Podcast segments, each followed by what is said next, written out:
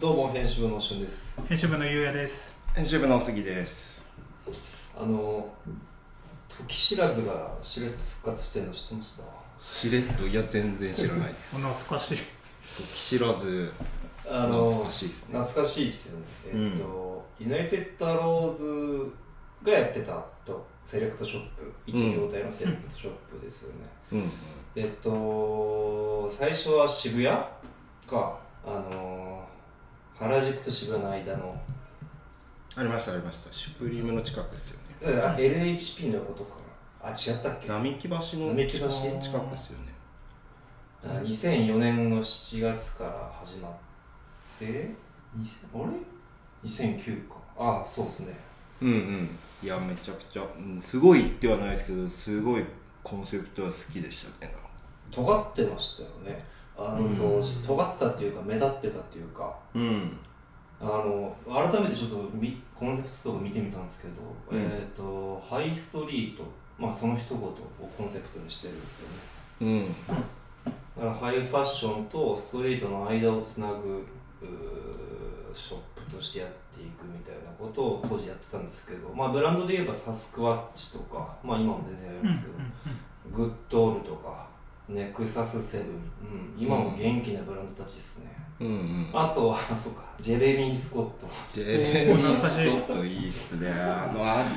アディダスでやりたい放題やってるジェレミー先生っすよねクマをつけたり ジェレミー先生のところとまああとはちょっとあの話題になってましたけどアレキサンダー・ワンああああとか、まあ、まあまあ今の言うとこのラグジュアリーストリートみたいなことを当時やってた当時っていうかこれ何年前の19年前とかえそんな前にもう結構前ですそうですよねねそんぐらい前ですよね、そうそううんうんうんで一回閉じちゃったのがあ閉じちゃったのが2010だったか2011だちょっと定かじゃないですけどそんぐらいで閉じてしまったとああもうなかったかまあちょうど多分トレンドが移り変わってこの辺りが売れなくなった時期かな、うーん2010ノームコアとか一番元気だったんじゃないですかノームコアの前ですかね前ファストファッション H&M が東京来たとかそんぐらいの時だと思います、うーんまあ別にでも今でも全然なんだろう続いてるコンセプトというかうん地続きではあるんですけどね、うんモどうなんだろちょっとモードに寄った時なのかなードどうなのかううん一番盛り上がったのはそうっすよただあのエディ・スリマンとかなんかそこら辺が元気だった時ですその元気でなんか防具もメンズの雑誌出したりとかそうそうそうそうそううなーんかまあんヒュージとかが結構うーんまあでもうーんヒュージ もうんストリートのニュアンスもあったけどな、まあなんかシンプル回帰みたいなのがあったかもしれないですシンプル回帰でシンプル回帰をもっとその言い方を変えるっていうか消費者目線だと別にもっと安くてよくないっていうので、うが単純にあったのかもしれないですねん、へーそうなんですよなんでえっ、とじこれ場所がねしかもえ当時はその渋谷名古屋大阪、うんまあ、主要都市に出店してたわけなんですがあまた代官山ですねなんと復活したのが新丸子えそうなんですか、これおしゅんさんもお膝の元っすか隣お膝元じゃないお膝元新丸子ってすごくないですかいや面白いですねねあの東急東横線の武蔵小杉っていうまあ有名なところあると思うんですけど、うんえーその一つ隣一つ渋谷側ですねうんうんまた渋い時知らずって感じなんうでんすけ確どかなんか場所もまた面白いですあのディレクディレクターというか、まあ、オーナーというかあの立ち上げた人は変わらず一ノ瀬さんにああ、ね当時から面白かったんですけどそう新丸子の店舗でもまあなんかエッジの効いた感じをやっていてですねこれおそらくねセレクトしてない言い方ちょっとあれですけどそう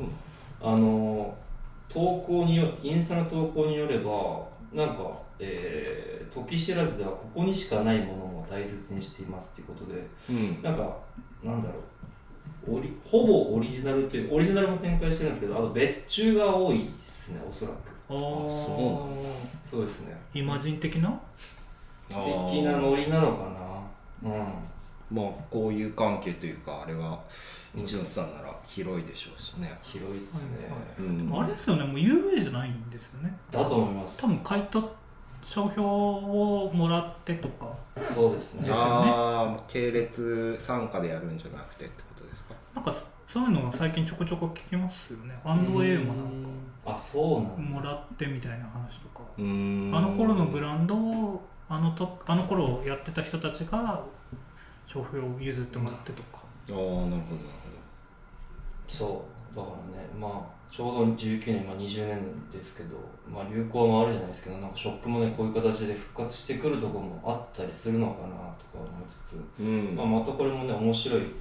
動きなんでまあちょっと大変な状況下ですけどね時知らずちょっと新丸子なんで新丸子チンマルコか今までなかったですよねなかなか他の東急以外の人はちょっと行きにくい、まあでもちょうどいいかもしれないですね東横逆に沿もういだ絞と絞ってんのかもしれないむですさねこだとちょっとねそうそうそうイメージがちょっとねなんかもう本当にファミリーって感じだし、うんうん新マルコはまだちょっと残ってますからねあの庶民的な感じがうんでも確かにあの辺、まあ、完全なイメージですけどその時知らずあたりで買ってた大人がちょっと大きくなって住んあでそうなイメージそう家族を構えて住んでそうなイメージはあるっすねーあーじゃあなんかね地元の方も通うショップになるかもしれないうんうんうんうんはいはいあこの辺りなんだ僕このめっちゃ近くの物件見に行こうかなと思ってましうたーんそれは普通に普通に一軒自分で住む家ようん住むようなうな、おおなんかこれがね一つのまあ発火剤じゃないですけどなってしまあでもそこまでならないかなまあでも面白いですよねうんまうんあ必ずしも原宿とか渋谷とかうじんゃないぜっていうのがなんかあのね広まるならねそれはね面白いですねそれはなんかそうまあ増えてきましたねそういう感じの、うんおまあもう家賃も高いし、うんそのエリアは大手に任せてうんうんで個人はもうちょっとちょっとまあ外したところにオープンみたいなのちょっとまあ増えてますよねうんうんうんでもまあぜひ行ってください行ってくださいまあいや僕行ってみたいですはねまだです確かにちょっとチャリでちょろっとまあ僕2つ隣隣駅なんで行ってみようかなと思ってあれそれはいつかえにあ2月の6日でもすでにオープンあしてるんだですなよるほどなるほどあのインスタもストーリーとかであのオープンパーティーひっそりやってたみたいでただその業界人がめちゃめちゃ来てたんですよねやっぱりストーリー見る限りうんうんうんうんなんでまあ注目されてる、まあ、まず業界から注目されてるところのショップなんでうんうんぜひ行ってみてくださいまあじゃあおしゅんさんのレポートをとりあえずまああ点数消費点数自体はねちょっとまだ少ないかもしれないですけどうんちょっと見ていきますおい